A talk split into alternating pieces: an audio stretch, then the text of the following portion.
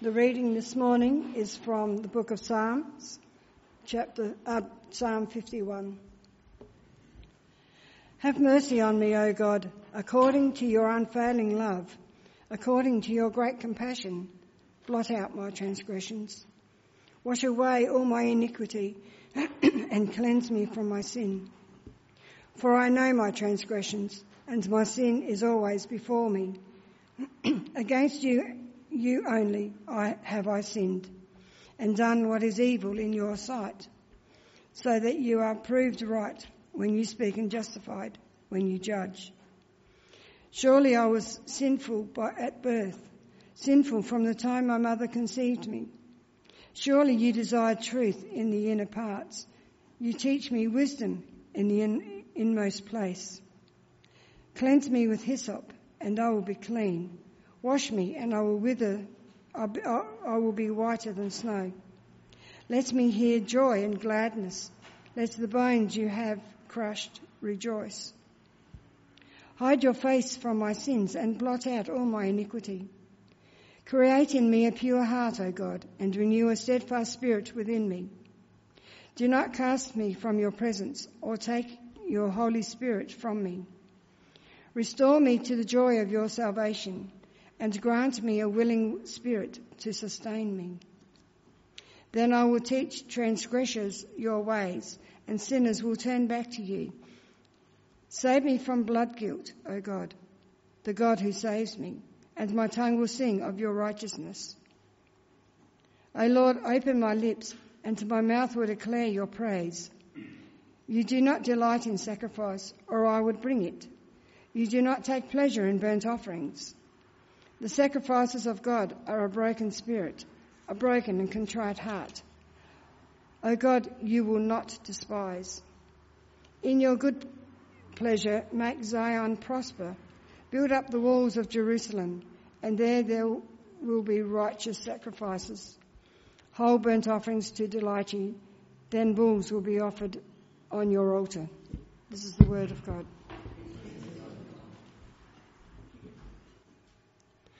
Before I start, there are some words I need to say.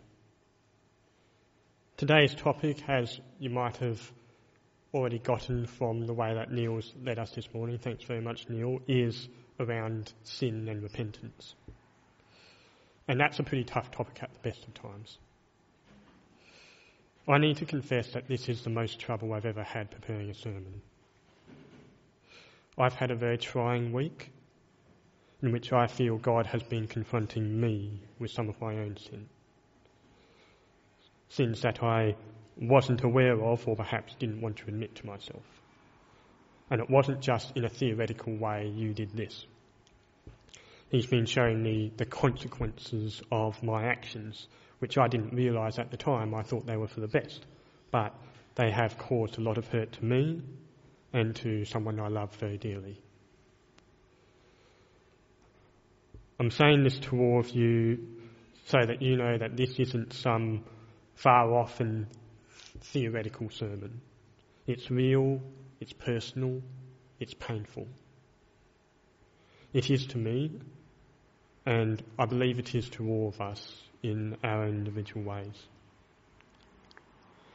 So, these words I say today, you should know, are words from me as much as they are from any of you. My prayer is that God would speak His words today to all of us. So, with that in mind, will you pray with me?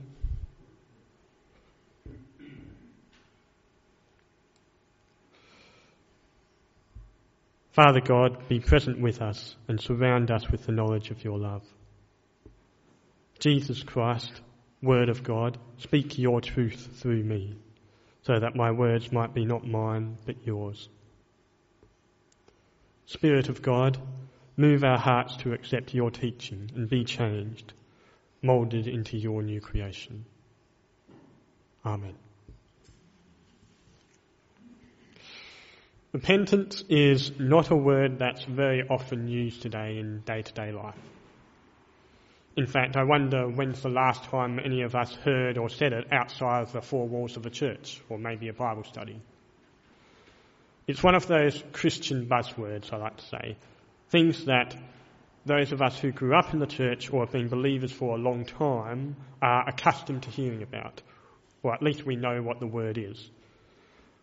But for those who are new to the faith or just exploring, and people who know nothing about Christianity, not so much, right? To give a definition, the Merriam Webster Dictionary defines repent as to turn from sin and dedicate oneself to the amendment of one's life. It also means more generally to feel regret or contrition, or to change one's mind. But generally, whenever anyone uses the word, it's pretty much always in a Christian context about repenting from sin.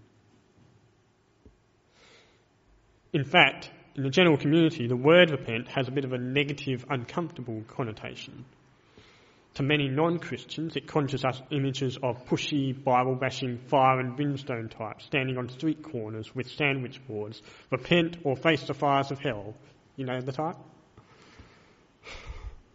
And even for we who know there's a lot more to it than that, repentance comes up as a topic relatively rarely in our discussions of faith. Surprisingly rarely, perhaps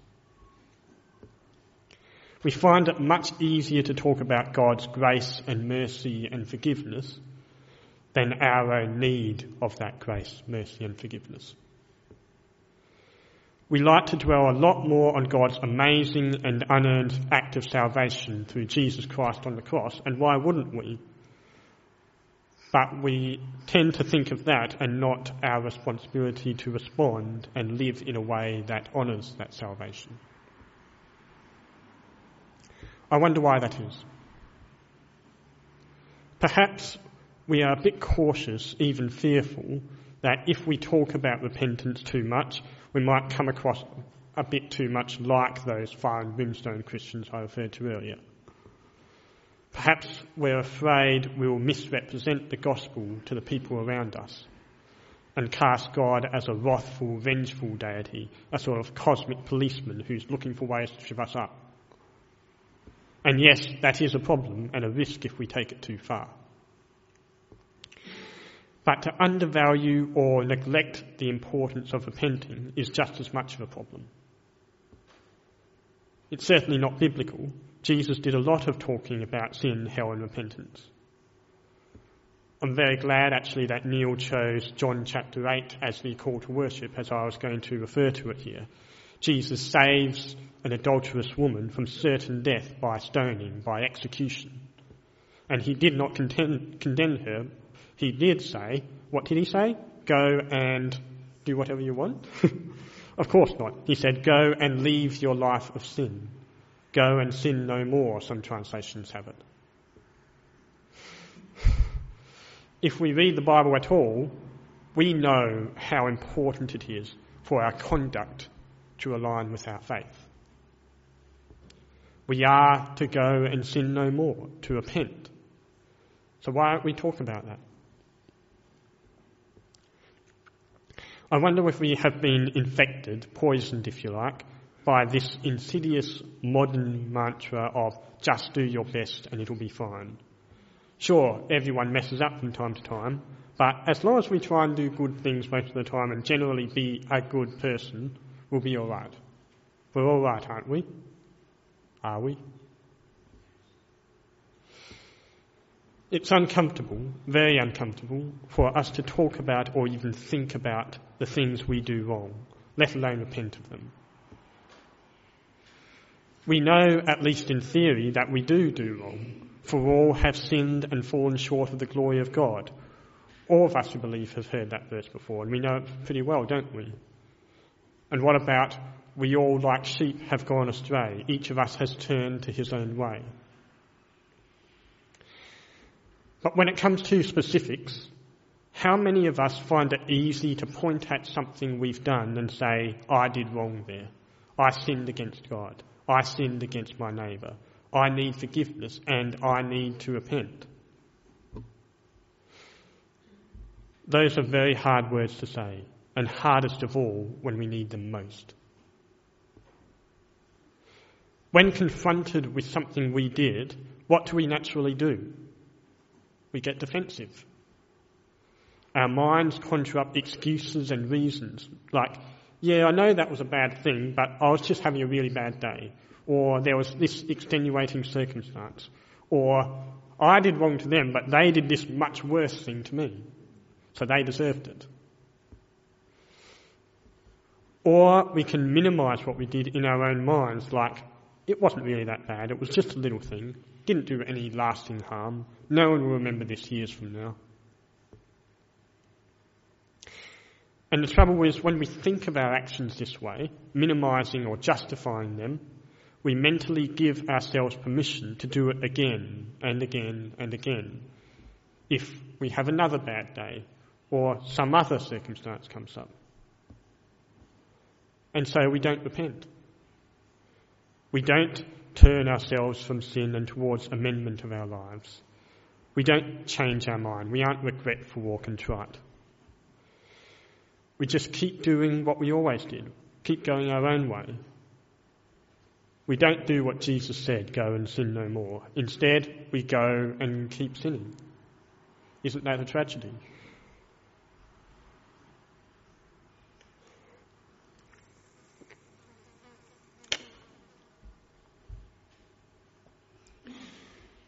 The Bible has much to say about sin and repentance and grace. But the most helpful way for us to understand, I think, is to look at an example. What happens when one of the good people in the Bible, in fact, one of the most praised figures in the whole Old Testament, does something unambiguously terrible and is called to account for it? How does he react? David is a figure most of us are likely to know.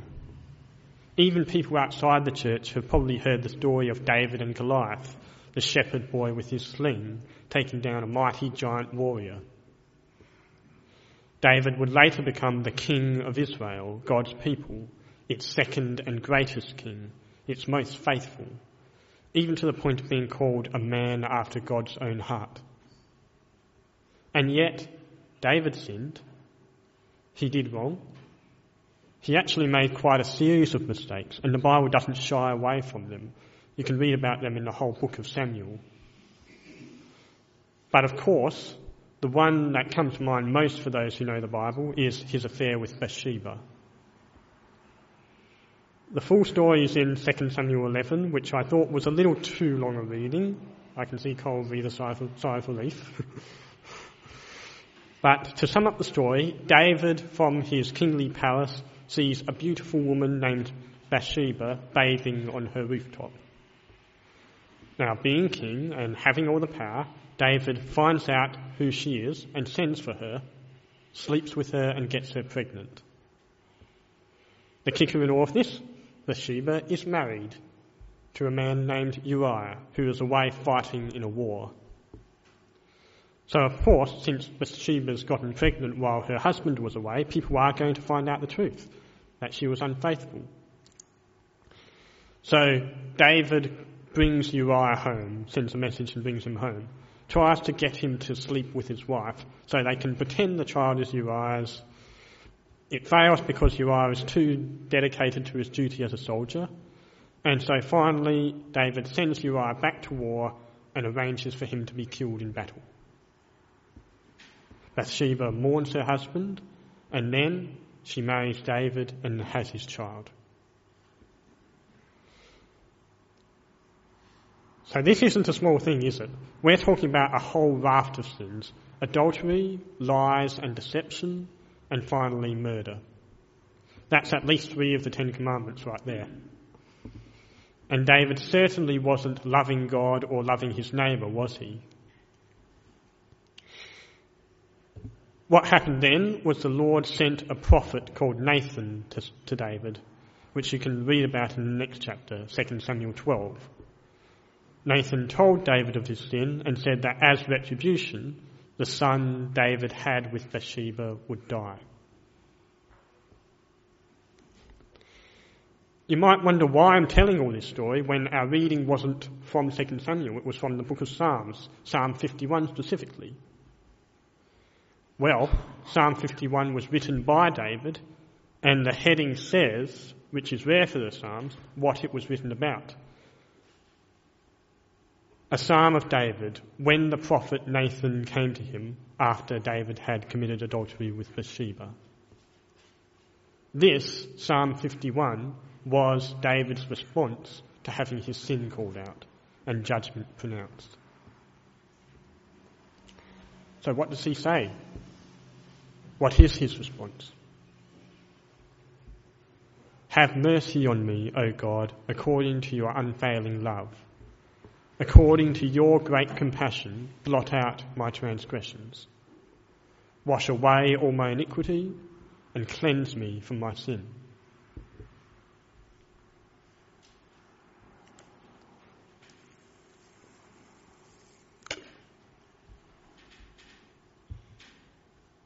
Many of us here are parents.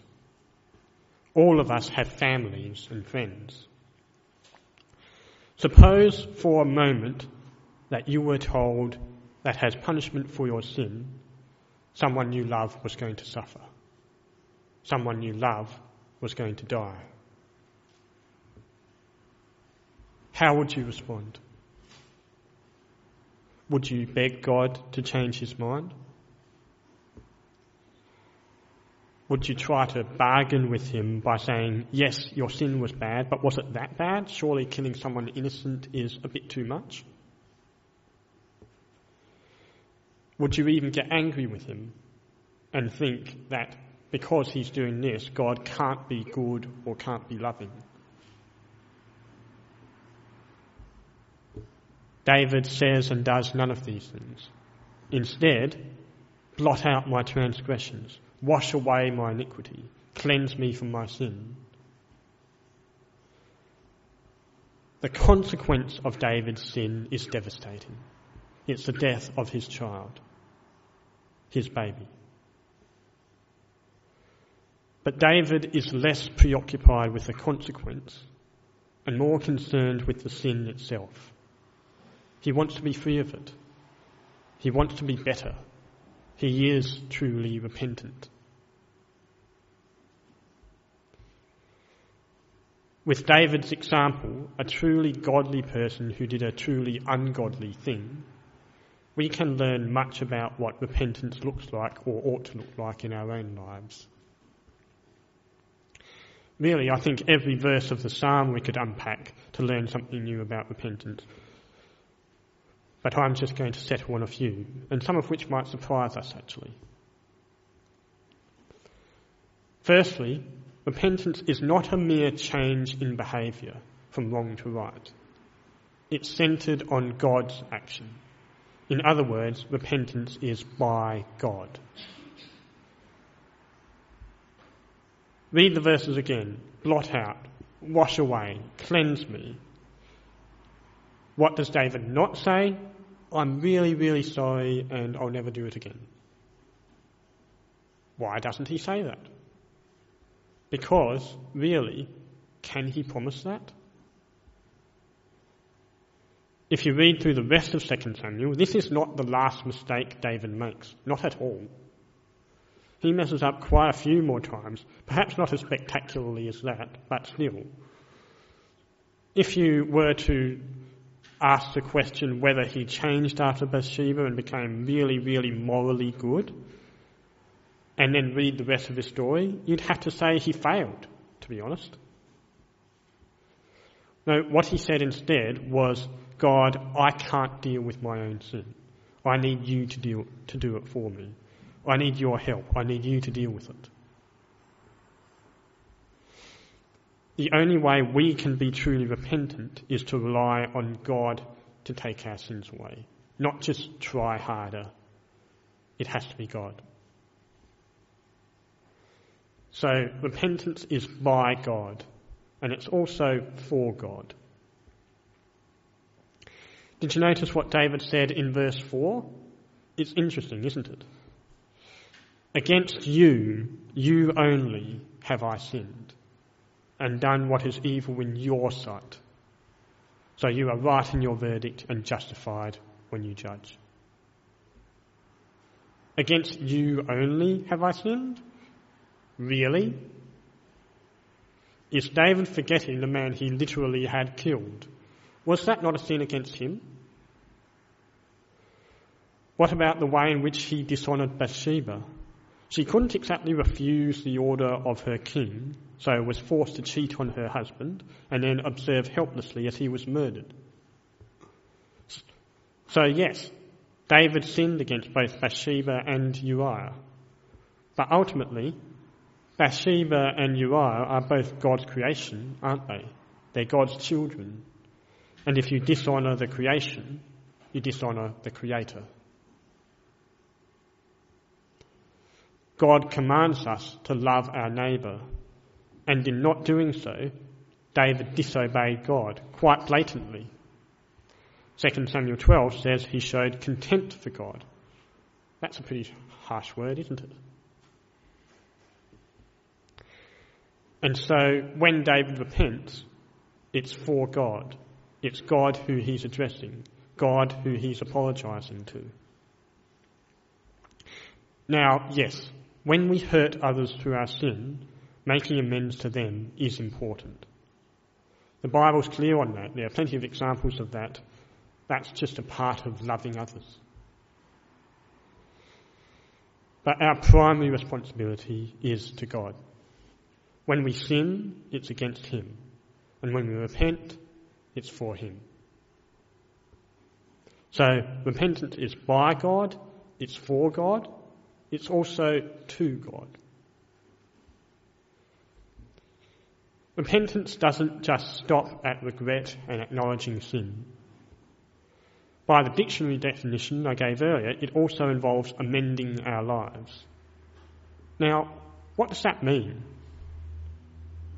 I already talked about earlier how it's not just changing our behaviour and trying really hard not to do it again. So what is it?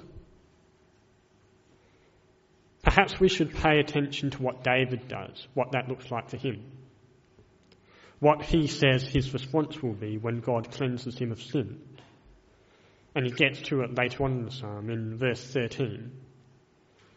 Then I will teach transgressors your ways so that sinners will turn back to you. And later, my tongue will sing of your righteousness. Open my lips, Lord, and my mouth will declare your praise. So, what does it mean to amend our lives? To praise God, to teach sinners His way so they can walk them. In other words, to devote our lives to God and make Him our highest priority. That's what we need to do. That's what repentance involves. And it's very different from surface level behaviour adjustment. It's not just trying hard not to do something, it's shifting our focus to something better, to God. That's the end goal of our repentance, God Himself.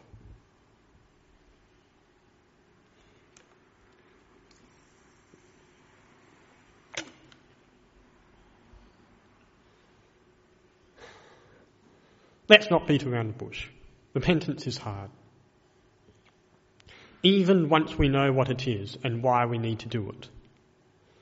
Even when we've perceived and acknowledged our own sin, turning away from it is something different. It's not an easy thing to do. And it's not easy precisely because it means letting go of ourselves. Letting go of our pride, our control, our preferences, what we might prefer to happen, and letting God take centre stage. By God, for God, to God. Verses 16 and 17 the psalm contrasts repentance with sacrifices, since at the time people would typically express their remorse by sacrificing burnt animals at the altar. But David says, You do not delight in sacrifice or I would bring it. You do not take pleasure in burnt offerings. My sacrifice, O God, or some translations have it, the sacrifices of God, is a broken spirit. A broken and contrite heart you, God, will not despise. How easy is it to come before anyone, let alone God, just anyone, just completely shattered and broken by what you've done? How easy is it to allow ourselves to be that vulnerable, to trust so much? That's a sacrifice. Repentance is a sacrifice. We're sacrificing ourselves, our egos, whatever you want to call it, so God can do His work in us and through us. We become less so that God becomes more. David was called a man after God's own heart, not because he was perfect or even close to perfect. This particular incident is proof enough of its own, isn't it? Not too many people, not too many of us have or will do something as terrible as what he did. No, it was because he responded to his sin with repentance, true repentance. By God, it was God who needed to cleanse him. For God, it was God who he'd sinned against. And to God, it was God to whom he was moving his focus. That's what it means to be after God's heart. So, how are we doing with that? Neil led us in a prayer of confession earlier in the service. What did you think about then? What did you pray about? What did the prayer sound like in your head? Was it about behaviour management? Something you know you did wrong and just really want to cut out of your life? Was it sort of half grudging, like confessing something that you know in your heart is wrong, but part of you still wants to justify yourself? Or did you not know what to pray about at all? Or did you throw yourself on the mercy of God, asking Him to take away your sin, acknowledging it's He you sinned against, and resolving to make Him the centre of your attention from now on? If you've never repented in that particular way before, just know that you can always start today. And if you find it difficult, if you find it a sacrifice that's very, very hard for you to make. Just remember that the greatest sacrifice has already been made. God's own innocent son dying on the cross for our sin, just as David's innocent son died for his sin. You are saved. God has taken your sin away. So repent and turn to him. Amen.